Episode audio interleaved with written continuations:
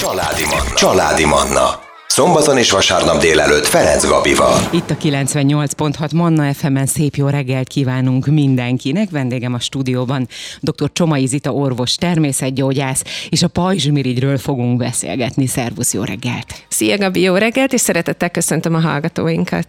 Induljunk onnan, hogy mi egyáltalán a pajzsmirigy? Mi a feladata? Általában az emberek tudják, hogy a pajzsmirigy ez egy fontos szervünk, a nyakunk előső oldalán helyezkedik el, és leginkább az anyagcsere folyamatokért felel, leginkább tulajdonképpen minden, ami az anyagcseréhez kapcsolódik, ebbe beleérthetjük akár a, az emésztési folyamatokat, akár a testhőmérsékletnek a, a szabályozását, de hatással van a pulzusunkra, a légzésünkre, de gyakorlatilag elmondhatjuk, hogy minden egyes sejtünkre hatással vannak a pajzsmirigy által termelt hormonok, és még egy fontos feladata van, ami kevésbé ismert, ugye nem csak ezek a klasszikus T3, T4, tiroxin igen, hormon igen. az, ami, ami ugye általában így közismert, hanem még a kalcitonin nevű hormont is termeli, ami a csontjainkhoz, a kálcium anyagcseréhez nagyon fontos. Mm. Egyébként pajzsmirigy problémákról, ha beszélünk, akkor ezek lehetnek, most közeműködő beszélete jutott eszembe, hogy ez születésünktől fogva is lehet ezzel problémánk a pajzsmirigyünkkel? Tehát már valaki születhet úgy, hogy valami nem működik rendesen, vagy ezt csak az évek során lehet úgymond szerezni idézőjelbe pajzsmirigy problémákat, betegségeket? Hát régebben nagyjából ez inkább a szerzett kategóriába uh-huh. tartozott, de, de most egyre inkább, egyre előre tolódnak ezek a betegségek, problémák, és ma már gyermekkorban is megjelenhetnek különböző pajzsmirigy rendellenességek. Én mélyen hiszem, hogy ez azért van, mert ahhoz, hogy a pajzsmirigy hormonokat tudjon termelni, ahhoz rengeteg ásványi anyagra van szükség, és ezekből az ásványi anyagokból gyakorlatilag gyakorlatilag a talaj kif, vagy ezek az ásványanyagok kifogytak a talajból, nagyon kevés van a táplálékban, és ez még nem került be a köztudatba, hogy szelént, magnéziumot, krómot, de ugye a pajzsmirigy szempontjából a jód is elengedhetetlen, hogy ezeket pótolni kellene, mert a táplálékkal nem biztos, és sőt, nagy valószínűséggel nem tudjuk bevinni, ami szükséges, és ugye főleg, hogyha valaki későbbi életkorban szül, akkor amikor már egy ilyen kimerültebb szervezetben növekszik a baba, és születik, és gyakorlatilag ezért már a gyerekkorban is megjelenhetnek ezek a hiányállapotok. Hát arról nem is beszélve, hogyha megnézzük a gyerekeknek a táplálkozását, akkor azért az nem az ásványi anyagokban bővelkedő táplálékról mm. van szó. Milyen problémákról beszélhetünk a pajzsmirigy tekintetében? Különböző betegségeket, problémákat lehet így elkülöníteni. Az egyik ilyen fontos nagy csoport, amikor valamilyen méretbeli elváltozás, leginkább ugye, hogy megnagyobbodik a pajzsmirigy. Bocsáss meg, ez látható küls, külsőleg is egyébként, amikor megnagyobbodik? Tehát, hogyha ránézek valakire, és mondjuk vastagabb a nyaka, vagy itt elől. Van, uh-huh. igen, van olyan formája is, amikor egyértelműen szemmel látható. Ugye például ez, ez szokott ilyen tünet vagy jel lenni az emberek számára, hogy mondjuk nem tudom begombolni az ingnek a felső gombját, vagy a blúznak a felső gombját, vagy ö, például nőknél, hogy, hogy egy garbót nem tud viselni, mert, uh-huh. mert zavarja, irritálja, vagy ö, mondjuk egy időről, tehát hogy egy bizonyos idő elteltével tényleg egy ugyanakkor a méretű nyakláncot nem tud például becsatolni, mert, mert ezt azért úgy nem nagyon szoktuk nézegetni magunkat a tükörbe, hogy mekkora a nyakunk, de, de ezekből tudunk így következtetni. Viszont van a pajzsmirigy megnagyobbodásoknak egy olyan típusa, amikor úgymond befelé nő, Aha. itt lehetnek akár göbök, akár ilyen diffúz megnagyobbodás, és ilyenkor, amikor befelé nő, akkor nem biztos, hogy kifelé látja az ember, hogy megnagyobbodott a nyaka, vagy például már egy dudor a nyakán, de előfordul, hogy nyelési nehézséget okoz, vagy légzési nehézséget. Ilyenkor ugye különböző vizsgálatokat kell végezni annak érdekében, hogy megnézzék, hogy Például van egy ilyen nyelésvizsgálat, amikor konkrétan azt vizsgálják, hogy a nyelésben okoz-e akadályt, mondjuk egy megnagyobbodott pajzsmirigy, vagy pedig ez a trahel vagy légcső, légsáv vizsgálat, amikor pedig azt nézik, hogy magában a, a légcsőben van-e bármilyen benyomódás a pajzsmirigy által, hiszen ezek olyan indikációk, amiket nyilván nem várhatjuk meg a, a, a betegnél azt, hogy mondjuk elzáródik a légcsöve, hanem ezeket mindenképpen műtétileg meg kell oldani. Az elzáródás az nyilván attól történhet meg, hogyha nem kell ezt megvárni, várni, de hogyha folyamatosan nő, nő, nő befele? Ö, így van, Aha. így van. Itt nyilván nem arra gondolunk, hogy egy teljes elzáródást okoz, de, de mondjuk egy beszűkült légcső azért az már ö, tud problémákat okozni, vagy ugyanígy a, a nyelőcsőben, hogyha nyelési nehézséget okoz, akkor egy idő után a betegnek ö, nehézséget fog jelenteni az étkezés, vagy akár darabos ételeknek a fogyasztása. Na akkor most tartunk rövid szünetet, jövünk vissza, és innen folytatjuk a beszélgetést dr. Csomai Zitával, maradjanak velünk. Ez a Családi Manna, Ferenc Gabival, itt a Manna FM-en. Manna FM. Manna FM. Valamint a másik mikrofonnál dr. Csomai Zita, orvos természetgyógyász. A pajzsmirigyről beszélgetünk. Ugye a zene előtt elhangzott, hogy mi is a pajzsmirigy, mi a feladata, picit abba is belementünk, hogy akár már gyerekként is előjöhetnek problémák, pajzsmirigy betegségek, vagy betegségek, vagy problémák, ez hogyan Hát mondanánk. először problémák, problémák aztán, aztán után, igen. és ugye most a megnagyobb, a pajzsmirigy megnagyobbodásáról beszéltünk, hogy ez befele is nőhet, légzési nehézségeket okozhat többek között, és itt közben a zene alatt kérdeztem, hogy ez a struma, mondtad, hogy igen. Tehát, hogyha ha valaki a strumáról olvas, mondjuk, akkor, akkor ez a pajzsmirigy megnagyobbodást jelenti igazából. Így van, de nem csak a strúma, hanem a golyva is. Tehát oh. sok ilyen neve van ennek a pajzsmirigy megnagyobbodásnak. Egyik mint a másik, hát a, igen. A strúma, a golyva, és ez fontos, hogy ezek fizikai megnagyobbodást jelentenek. Tehát attól, hogy valakinek van egy szemmel látható pajzsmirigy megnagyobbodása, és nem tudunk semmit a betegről, nincs laborleletünk, képalkotó vagy egyéb vizsgálati eljárás, abból nem tudunk következtetni arra, hogy ez alul működik, túl működik, autoimmunbetegség vagy bármi. Tehát a golyva vagy a strúma önmagában annyit jelent, hogy meg van nagyobbodva a pajzsmirigy, és ahhoz, hogy ezt tudjuk, hogy ez a megnagyobbodás, ez funkcióban hogyan fog megjelenni, hogy ez egy alulműködő, egy túlműködő, vagy akár egy autoimmun elváltozás, ahhoz további vizsgálatokra uh-huh. van mhm. szükség. Amikor ez elkezd nőni, ezt azért ér, érzi az ember, vagy nem?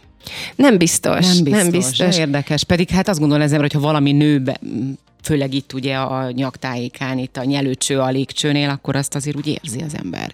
Nagyon sokszor ezek az állapotok ilyen, hát lehet azt mondani, hogy ilyen alattomosan Aha. alakulnak ki, tehát hosszú idő alatt vagy hosszabb, tehát hogy hetek, hónapok alatt, tehát nem úgy, mint mondjuk egy megfázás, hogy uh-huh. egyik napról a másikra úgy ébredtünk, hanem, hanem tényleg eltelnek idők, és, vagy eltelik valamennyi idő, és egy picit ehhez úgy hozzászokik a szervezet. Egyébként ugyanez a helyzet az alulműködéssel, vagy akár lehet azt mondani ugye a vérszegénységnél is, hogy azokban az állapotokban, amikor ez fokozatosan alakul ki, és most lehet, hogy nagyon-nagyon sok ember magára ismer, hogy hát egy kicsit fáradtabb vagyok, kedvetlen vagyok, nehezen tudok felkelni, feljött pár kiló, nem nagyon tudom, tehát hogy már, már diétázom, nem, nem eszem semmit, de, de mégsem tudok fogyni, székrekedés jellemző, esetleg hajhullás, szá száraz a bőr, de na hát olyan kedvetlen vagyok, úgy nincs kell, fáradékony vagyok, este hamarabb lefekszem, nem tudok úgy odafigyelni dolgokra,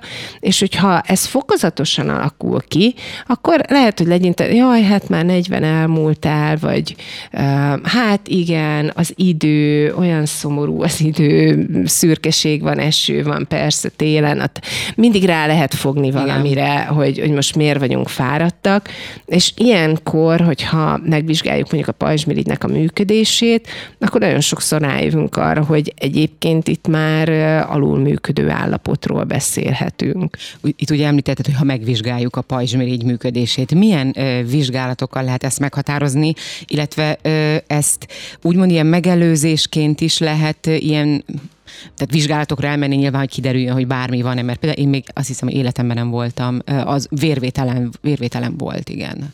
Én azt gondolom, hogy ez nagyon-nagyon fontos lenne a pajzsmirigynek a szűrővizsgálata, ugyanúgy, uh-huh. mint minden egyéb szűrővizsgálat. Itt ugye részben a, a vérvétel, ahol Hát ez um, egy picit ilyen szerencsétlen helyzet, mert a házi orvosok csak a TSH-t kérhetik. A TSH ugye ez a pajzsmirigy stimuláló hormon, ami az agyalapi mirigynek a hormonja, és ha ebben eltérés van, akkor uh, lehet további vizsgálatokat kérni, illetve szakorvoshoz továbbítani ugye a beteget. Hát uh, én azt látom, hogy itt nagyon-nagyon hosszúak a, a várakozási idők, és tényleg nem az orvosokat akarom megint bántani, vagy lejáratni, látni, de egyszerűen mire egy beteg eljut oda, hogy kivizsgálás diagnózisa legyen, az nagyon hosszú idő, pedig nagyon fontos lenne. Itt ugye a T3, T4, ezek a pajzsmirigynek a hormonjai, aztán Szerintem egy fontos vizsgálat a reverse T3, ami, ami egy ilyen elromlott hormon, ami tulajdonképpen mutatja azt, hogy mennyi, mennyire aktív valóban a hormon, mert lehet, hogy egy olyan állapot van, hogy maga a TSH, a T4, a T3 az normál tartományban van, de, de a betegnek a klinikai képe az meg mégis egy alulműködésre utal. És ilyenkor, hogyha megnézzük ezt a reverse T3-at, akkor sokszor kiderül, hogy hát több ilyen elromlott hormon termelődik. Ez nagy részt azért, mert nincs elegendő ásványi anyag, ugye megint oda jutunk vissza, nincs jód, nincs króm, nincs szelén, nincs magnézium, és akkor nem tud megfelelő minőségben termelődni ez a hormon, illetve ami még a mai világban ugye nagyon fontos itt a laborvizsgálatok tekintetében, ezek az autoimmun ellenanyagok, mert ugye a pajzsmirigyben is megjelenhetnek különböző autoimmun elváltozások. A laboron túl, ami szerintem megint csak így szűrővizsgálat tekintetében is nagyon fontos, ezek az ultrahang vagy képalkotó mm. vizsgálatok.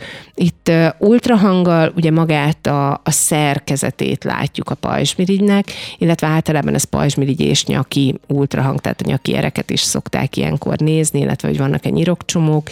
Itt az ultrahanggal azt látjuk, hogy van-e egy ciszta, van göb, messzesedés, vagy vagy diffúz göbök, valamilyen eltérés a pajzsmirigyben, és a funkcióra, ott pedig, hogyha a labor az ultrahang alapján ö, szeretnénk tényleg funkcionálisan megnézni, hogy ezek a göbök, ezek hogy működnek, akkor ez úgynevezett szintigráfiás vizsgálattal kapunk képet. A szintigráfiában egy rádióaktív izotópot juttatnak be, ezt veszi fel a pajzsmirigy, és mutatja, hogy melyikek az úgymond aktív, és mik az inaktív területek a pajzsmirigyen belül. Egyébként a pajzsmirigy problémákról beszélünk, akkor általában nők esetében többségben nem. Most nagyon, nagyon gyorsan, mert zenét kell hoznom, csak ezt kérlek erre válaszoljunk. Hogy... Igen, de az utóbbi időben egyre több férfinál jelennek meg a pajzsmirigy problémák, tehát azt gondolom, hogy ez is egy ilyen figyelemfelhívás, hogy a férfiaknál ugyanúgy oda kell erre figyelni. De ez nagyon érdekes egyébként, hogy miért csak most kezdtünk el észrevenni ezt, hogy férfiaknál is van probléma. Na jövünk vissza a zene után, folytatjuk a beszélgetést, maradjanak velünk. Ez a Családi Manna, Ferenc Gabival, itt a Manna FM-en. Valamint dr. Csomai Zita orvos természetgyógyászal, ő van itt velem a stúdióban, és a pajzsmirigyről beszélgetünk, a pajzsmirigy problémáiról, alulműködéstől, túlműk, túlműködést említettük? Vagy igen, ezt, igen. Azt is, azt is említettük? Igen. Ugye beszéltünk arról, hogy a megnagyobbodás az lehet szemmel látható is, hogyha kifele, de van olyan, amikor befele nő a pajzsmirigy, és akkor az, az nyilván akkor szemmel nem látható, viszont légzési nehézségeket okozhat elsősorban, és hogy érdemes ugye különböző vizsgálatokat elvégeztetni. Nyilván a házi orvos az nem fogja, tehát egy sima vérvételnél ez nagyon fontos, azt gondolom, ezt saját tapasztalatból tudom, hogy ugye egy sima vérvételt kérek, akkor abban nem lesz benne az, hogy a pajzsmirigyemet is megnézik. Azt külön kell kérni, ugye? És még úgysem, a, nem tudom, házi orvos az, az írhatja-e? Így van, és sajnos a házi orvosoknak nincs erre jogosultsága, uh-huh. hogy teljes pajzsmirigy panelt kérjenek, hanem csak a TSH-t, amiről ugye beszéltünk Igen. az előző blogban. Na és akkor az előző blogban ugye beszéltünk arról, hogy ultrahang, és mi volt a másik, milyen... Szintigráfia. Szintigráfia, igen, pedig annyira szurkoltam, és a szintigráfiáról, hogy van esetleg még más bármilyen vizsgálat, vagy, vagy ezeket bontsuk ki? Ami ugye itt még, még ezeket egy picit jobban uh-huh. kibontogatva, fontos, ugye itt a szintigráfiánál hagytuk abba, hogy egy radioaktív jód izotóppal megvizsgáljuk, hogy hogyan veszi fel maga a pajzsmirigy. Itt lehetnek úgynevezett hideg göbök. A hideg göb az a terület, ami nem veszi fel a jódot, tehát nem termel hormont, és vannak az úgynevezett meleg vagy forró göbök, amik pedig nagyon sok jódot felvesznek. Ezeknek egy része lehet ilyen autonóm forró göb, ami azt jelenti, hogy magától termeli a hormont, és ezekben az esetekben például tilos a jódpótlás, tehát ugye ez, ez az egyetlen ilyen kritérium, amikor ténylegesen azt mondjuk, hogy ha valakinek autonóm forró göbe van, akkor tilos a jódpótlás.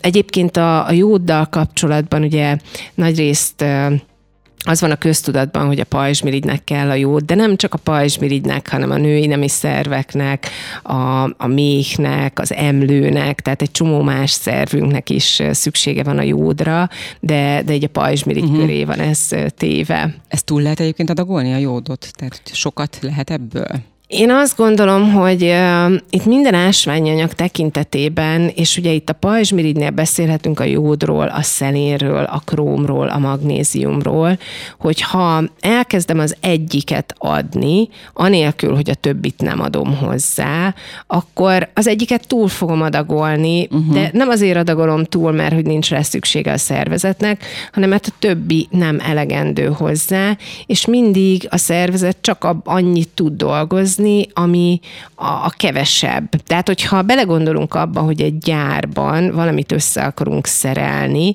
és az alkatrészekből mondjuk az egyikből van tízezer darab, a másikból van 500 darab, a harmadikból van 200 darab, akkor annyi végeredményt vagy végterméket tudok előállítani, ami a 100 vagy a 200 darab, tehát ami a legkevesebb. Uh-huh. És ugyanígy hiába van nekem nagyon sok az egyik ásványanyagból, tehát mondjuk elkezdem adagolni a jódot nagy mennyiségben, vagy elkezdem adagolni a szelént nagy mennyiségben, hogyha a többit nem teszem hozzá, akkor ugyanúgy csak a, a, amiből a legkevesebb van, annyit tud előállítani, vagy annyit tud hasznosítani a többiből is a szervezetünk. Uh-huh. Még egy dolog, dolog, amit a, szintén a zene előtt ott hagytuk abba egyébként a beszélgetést, hogy férfiak és nők, hogy főként ezt ugye a nőknél, tehát ha pajzsmirigy problémákról beszélünk, vagy akár a struma, ugye, ha ez szóba jön, akkor nekem automatikusan a nők jutnak eszembe, hogy egy nőknél van, de mondtad, hogy most már egyre több férfinál is vannak pajzsmirigy problémák. Igen, az utóbbi időben egyre többször látjuk azt a, a férfiaknál is, ott kevésbé van még benne a köztudatban, uh-huh. hogy egyáltalán ellenőrizzük, és uh, tényleg itt uh, nem ijesztegetésképpen, meg nem, nem akarok én itt főleg vasárnap reggel senkivel a frászt hozni, de az utóbbi időben egyre több pajzsmirigy daganattal találkozunk, hát én ezért is tartom nagyon-nagyon fontosnak ezeket a vizsgálatokat, és uh, itt például egy ultrahanggal, hogyha bármi gyanús uh, van, akár messzesedés, akár valamilyen gyanús elvált, változás, akkor ultrahang vezérelve lehet tűbiopsziát végezni a pajzsmirigyből, ami azt jelenti, hogy ott az ultrahangos konkrétan abból az elváltozásból tud mintát venni, tehát látja az ultrahangon, hogy mondjuk itt van a messzesedés, azokból a sejtekből tud mintát venni, amit egy szövettani laboratóriumban ugye megvizsgálnak, és meg tudják nézni, hogy ebben vannak-e daganatosan elfajult sejtek, vagy nincsenek, vagy milyen sejt sejtek vannak benne, és ez szerintem most az utóbbi időben kiemelkedően fontos, hogy, hogy ezeknek járjunk a végére, járjunk utána, mert hogyha időben észreveszik, akkor ezeket remekül lehet kezelni, ezeket az állapotokat, viszont hogyha elhanyagoljuk, és már egy előre haladott állapot van, akkor azt nyilván sokkal nehezebb minden tekintetben kezelni. Még újra röviden a zene előtt azt mondod, hogy kezelni, tehát, hogy mondjuk egy túlműködés, alulműködés, pajzsmirigy megnagyobbodás, ugye ezt nem is lehet gyógyítani, teljesen megszüntetni, soha nem lehet? Ezt kezelni lehet? Tehát egy, mondjuk egy életen át gyógyszeres kezelés? Én azt gondolom, hogy ha időben megtaláljuk, és felderítjük az okokat, uh-huh. akkor ezt én, én azt gondolom, hogy teljesen visszafordítható, és abszolút egészséges állapotba lehet hozni a pajzsmirigyet, de, de ehhez nagyon komoly életmódbeli uh-huh. változások szükségesek, mind a táplálkozás, mind a, akár az ásványi anyag bevitel, akár a méregtelenítés tekintetében, és az egész hormonrendszerünket is rendezni szükséges, mert tudunk így gyógynövényeket, egyéb kiegészítőket alkalmazni. Tehát egy állandó odafigyelés valójában. Én azt gondolom, hát hogy az egész, erről igen, szól, igen. igen, az egész szervezetünk egy állandó odafigyelést igényel. Igen. No, hozunk zenét, jövünk vissza, és innen folytatjuk a beszélgetést, maradjanak velünk. Családi Manna, a mikrofonnál Ferenc Gabi. Valamint ebben az órában dr. Csomai Zita orvos természetgyógyásszal beszélgetünk a pajzsmirigyről, a pajzsmirigy problémákról, rengeteg dologról szó esett. Aki nem tudott minket hallgatni, az vissza tudja hallgatni a, a műsort. Fel fog kerülni, azt ígérte a kollégám, hogy ahogy itt befejezzük egyébként a beszélgetést, egy fél órán belül föl is fogja tenni a különböző felületeinkre, úgyhogy én meg majd kiposztolom a Facebookra, ott is majd meg tudják hallgatni, illetve Spotify, iTunes, az ingyenesen letölthető applikációnk, meg a weboldalunk mindenhol meg lesznek, majd Zita, gondolom te is továbbosztod ezt a Igen. beszélgetést. Beszéltünk arról, hogy mi a feladata a pajzsmirigynek, a pajzsmirigy megnagyobbodásáról is szó volt, alulműködés, túlműködés. Beszéltünk arról, illetve említetted, hogy az ásványi anyagok milyen fontosak, hogy pótoljuk az ásványi anyagokat, mert ugye a mai étkezésünkben sajnos, vagy nem sajnos, hát nem igazán találhatóak már meg. És akkor még egyszer ezt egy picit ismételjük át, hogy mik azok az ásványi anyagok, mi mindenképpen fontosak a pajzsmirigy normál működéséhez. Ugye az egyik, amit általában az emberek tudnak, ez a jód, hiszen maga a pajzsmirigy hormon jódot tartalmaz, tehát jód nélkül ugye nem tudja előállítani ezt a hormont a pajzsmirigyünk.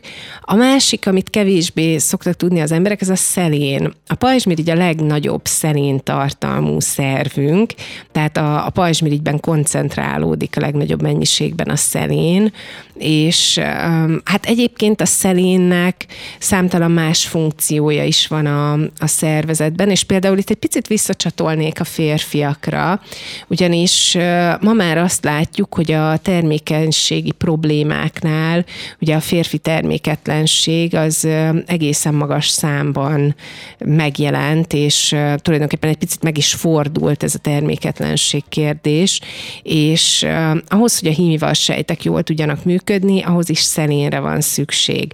Tehát, hogyha egy férfi szelén hiányos, akkor azt látjuk például a spermium képben, hogy vannak sejtek, de ez nem tudnak mozogni ezek a sejtek. Ez a gyors mozgású vagy rapid vagy progresszív movement, ez hiányzik belőle, és uh, ilyenkor mindenképpen érdemes a, a szelénre gondolni, mert a pajzsmirigy elsőbséget élvez, tehát ilyenkor akkor mondjuk, hogyha ez az eset fennáll, akkor uh, gyaníthatjuk, hogy a pajzsmirigyben sem lesz minden rendben. Aztán például a króm, ami elengedhetetlen ahhoz, hogy a pajzsmirigy tudjon hormont termelni, és a krómra ugyanúgy szüksége van, az inzulinnak a, vagy ugyanúgy szükség van az inzulin működéséhez, tehát amikor valakinek pajzsmirigy alulműködése, inzulinrezisztenciája. És ezt gyakran halljuk, igen, ezeket a... Így van, akkor ott ugyanezek az ásványi anyagok hiányoznak, a magnézium szintén, tehát a króm magnézium az ugyanúgy kell a pajzsmirigy hormon szintéziséhez, mint az inzulinnak az előállításához, illetve a működéséhez. Tehát inzulin rezisztenciában ott a króm és a magnézium hiány az egy nagyon-nagyon jelentős faktor, és amikor ez együtt jár, hogy a betegnek inzulinrezisztenciája van, nem működik jól a pajzsmirigye, és esetleg van még egy policisztás ovárium szindróma, vagy egy meddőség nők esetében, vagy férfiak esetében is terméketlenség, vagy nem hmm. jól működnek a hímival sejtek, akkor én azt gondolom, hogy mindig erre kéne legelőször gondolni, hogy ezekkel az ásványi anyagokkal kellene megtámogatni a szervezetünket, mert egyszerűen ezek nélkül nem tud működni a szervezet. Tehát hiába csinálok bármit, nem, nem fog tudni működni. Van egy üzenetünk, a Mónika kérdezi ezt gyorsan, még pont van egy annyi időnk, hogy Hashimoto beteg, két hónapja diagnosztizálták, az utóbbi egy hétben a vérnyomásom többségében 150 feletti, a pulzusom jó, érdeklődne, hogy mellékvese elégtelenség és agyalapi mirigybetegség lehet-e a háttérben? Vagy lehet a háttérben? Mit javasol?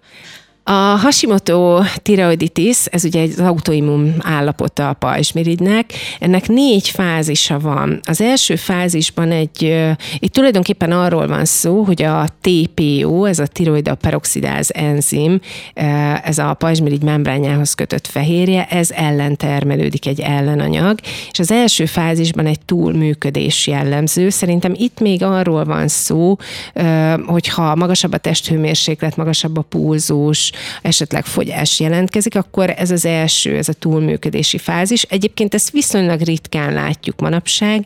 Itt nagyon gyakran egy valamilyen vírusfertőzés előzi ezt meg, amivel tulajdonképpen kereszt reagál, és egy ilyen keresztreakció révén alakul ki ez az autoimmun állapot, és aztán a következő fázis szokott az lenni, hogy elkezd már úgymond alul működni, tehát amikor konkrétan pusztul ez a membrán, ez a fehérje, és nem tudja előállítani a hormont, és a legvégső stádium az, amikor tulajdonképpen teljesen elpusztul a pajzsmirigynek a, a szövetállománya, én azt gondolom, holisztikusan, tehát természetgyógyászati mhm. oldalról megközelítve, hogy itt nagyon-nagyon fontos felderíteni, hogy van-e valamilyen vírusfertőzés. Itt az Epstein-Barr vírus, a citomegalovírus szokott leginkább benne lenni a hasimotóban.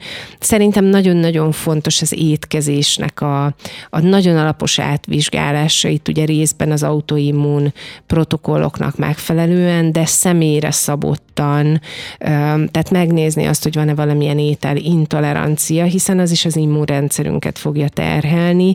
Emellett ugye megtámogatni a, mellékvesét is, hiszen az nagyon szoros kapcsolatban van a pajzsmirigyel, és nagyon-nagyon fontos egy ilyen állapotban, hogy minden olyan dolgot, ami gyulladáskeltő, azt le kell csökkenteni a szervezetben, és minden úgymond gyulladást csökkentő vírusgátló és egyéb olyan gyógynövényt vagy hatóanyagot persze személyre szabottan visszajuttatni a, a vagy bejutatni a szervezetbe, amivel tudjuk csökkenteni ezeket a gyulladásokat, hiszen én, én tényleg szentül hiszem azt, hogy egy ilyen kezdeti állapotban, egy ilyen kezdeti folyamatban ez abszolút visszafordítható, de nem, és ezt nagyon sokszor elmondom, hogy én nem az orvosok ellen beszélek, mert ebben a helyzetben is lehet szükség orvosi terápiára, gyógyszeres kezelésre, de mellette én azt gondolom, hogy ezeket az okokat mindenképpen fel kell deríteni, és meg kell találni.